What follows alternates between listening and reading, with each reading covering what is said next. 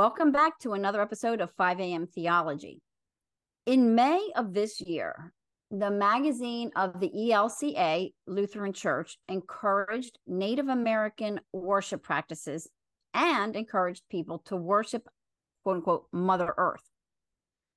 This summer, a UCC church in Oregon is doing a summer series called Love Matters More. And you might be asking, well, more than what?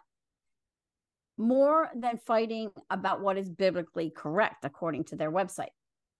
Community Mennonite Church in Lancaster County, Pennsylvania, very conservative area, has set its goals to accomplish in 2025. And this includes, and I'm reading from their website, grappling with the inequities in our own communities, seeking real life examples of, and you're going to love this part, Rose, Jesus's alternative worldview, and finding partners with whom we can work towards that reality. So, Rose, this week we got to Ezekiel in our reading, specifically chapter eight. So you can see where my head went. Uh, yeah, you're right. In Ezekiel chapter 8, Chris, I do know where you're going. God is giving the prophet Ezekiel a look at what's going on inside the temple. And first, he shows him some type of detestable image standing at the north gate. That's the gate where the king would have proceeded into the temple. And then God says this, and I'm quoting from Ezekiel 8 Son of man, do you see what they're doing? The great abominations that the house of Israel are committing here to drive me far from my sanctuary. But you will see still greater abominations. And after that, God gives Ezekiel a look further inside. And this is what he sees. This is, again, a quote from chapter eight. Engraved on the wall all around was every form of creeping things and loathsome beasts, and all of the idols of the house of Israel. And before them stood 70 men of the elders of the house of Israel, with Jaazaniah the son of Shaphan standing among them. Each has his censer in his hand, and the smoke of the cloud of incense went up. And that's all Ezekiel 8, verses 7 to 11. Every example in this passage is an example of idolatry. When the tent of meeting was made, back when Moses was given the, all the how to make the temple with all the curtains and everything, there weren't creeping beasts on the sides, knitted into the sides of those curtains. There were angels, cherubim that were embroidered on the walls, which makes sense because angels are around the throne of God worshiping. Now we get to this part in the temple, and there's all these, all these images from the earth. What Ezekiel sees are people violating the second commandment and making carved images of the things that were forbidden them to do. God calls it acting corruptly in Deuteronomy 4 15 to 18.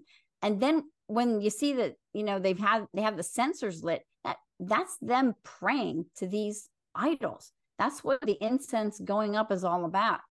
So, what does this have to do with today and what we talked about at the beginning of this episode? Yeah, we see the Lutheran Church saying adopt Native American practices and worship Mother Earth. Yeah, yeah, it's pantheism, basically. And Native Americans were pantheists in their spiritual yes. practices. Mm-hmm. And that's not all God showed Ezekiel. When we get down a little farther in chapter 8 to verses 14 to 16, it says, Then he brought me to the entrance of the north gate of the house of the Lord, and behold, there sat women weeping for Tammuz. Then he said to me, Have you seen this, O son of man? You will see greater abominations than these. And he brought me into the inner court of the house of the Lord. And behold, at the entrance of the temple of the Lord, between the porch and the altar, were about 25 men with their backs to the temple of the Lord and their faces towards the east, worshiping the sun towards the east. Rose, these men have literally turned their back on God. I immediately thought of Solomon when he he first finished the temple and the kingdom was going really well.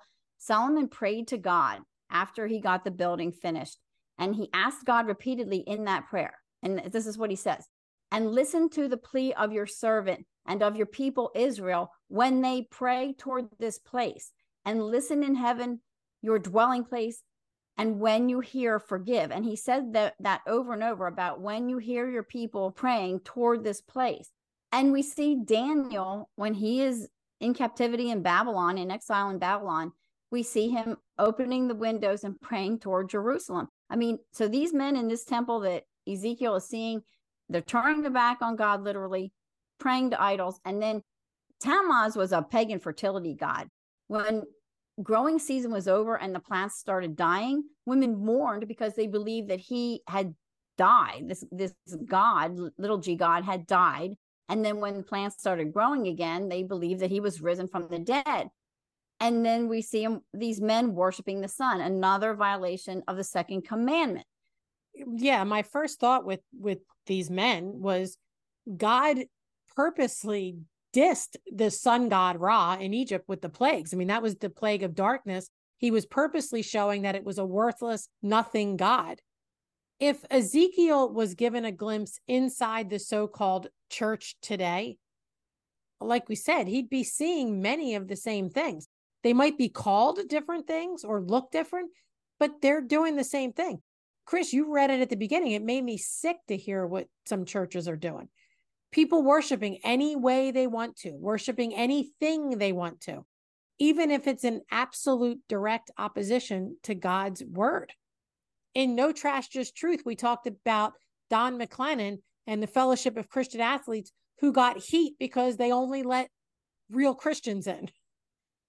exactly. They Just, weren't going to be a religious organization. They want to be a Christian organization. Yeah. And unfortunately, many churches have become a religious organization not a yep. Christian organization. Right. And they're practicing syncretism, although I think they're gone more towards paganism. And lots of this earth worship is gaining a foothold with all this climate control stuff. And yeah, climate change is a religion. Now, look, we're not saying abuse the environment. Certainly, we need to be good stewards. God has given it to us. But this whole climate change thing is a religion, it is idolatry. And before your church jumps on the climate change bandwagon, as many are, like you said, Chris, worshiping Mother Earth, or realize that it doesn't have anything to do with stewarding the resources that God gave us. There's a difference. There's a definite dichotomy between being stewards of the environment and what God has given us and this whole climate change thing. So, why are we bringing this up now? Well, this really stuck out to me because I've had some conversations in recent weeks with people from the USA United Methodist Church. 2023 is the year of the United Methodist Church split. You and I, Rose, have hammered the Methodist Church for many unbiblical practices, and those things have not changed. But the church is splitting. Individual churches have until sometime in December to decide if they want to leave the denomination or not if they stay, they're adhering to the inclusion and the ordination of the LGBTQ com- community. The more conservative churches are leaving rather than do that. And the gay agenda is not the only thing that's at stake. That's the big thing getting the news. But there's also this issue, and this is really the underlying issue of all of it, of whether or not the Bible is their authority or not. I agree. I think with all of these churches, all this liberal stuff and pagan idolatry, syncretism, it, they're all symptoms. They're all symptoms yeah. of the Bible not being the inerrant and divinely inspired authority over them. I think that's part of their statement. Like you're saying it's not my authority, or you're going. We're most likely not going to agree with some of the stances that the conservative side of the United Methodist Church comes down on. I mean, even conservative Methodists are still pretty liberal in their theology, but they're not as bad as the far left of them. But this is a great time to start praying for more of them to split from the denomination and go in a more biblical direction. I mean, obviously, God is pressing on their hearts that they need to get away from this. So, you know, we should be praying that He does even more work on their hearts church splits often cause people to start digging into their Bibles for answers when they may never have before. When a church says we're going to split from our denomination, people want to know, okay, who's right? So they may turn to their Bibles and start digging in to see who's on the right side of God. This is definitely a time to pray for those who are conservative in the denomination to leave as whole churches or as individuals and pray for them to become biblically sound. Like you said, Rose, this is a great time to do it because people dig into their Bibles when there's going to be a church split or when one is in process. Changing can happen. And not only pray for the UMC churches as they make their decisions, but pray for other apostate denominations too. I mean, we started this talking about Ezekiel, and God was showing him what was going on inside the temple. We aren't prophets, but we can clearly see what's going on inside churches, and it's a great time to pray. Yeah. And as angry as what's going on in churches makes us, and it should because they're perverting the word of God, we should have a little bit of compassion and want to pray for them because, Chris, that chapter in Ezekiel ends with then God said to me, Have you seen this, O Son of Man? Is it too light a thing for the house of Judah to commit the abominations that they commit here?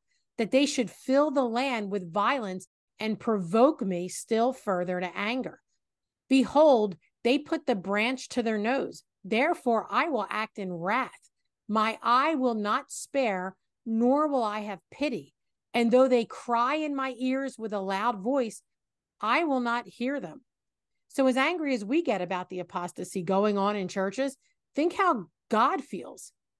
They're yeah. saying they are churches of God, just like Judas said they were God's people. So, it's far worse for them than some other Islamic group that never claimed to be Christian. Absolutely agree, Rose. And that's a great place to end today. Have a blessed morning, everybody.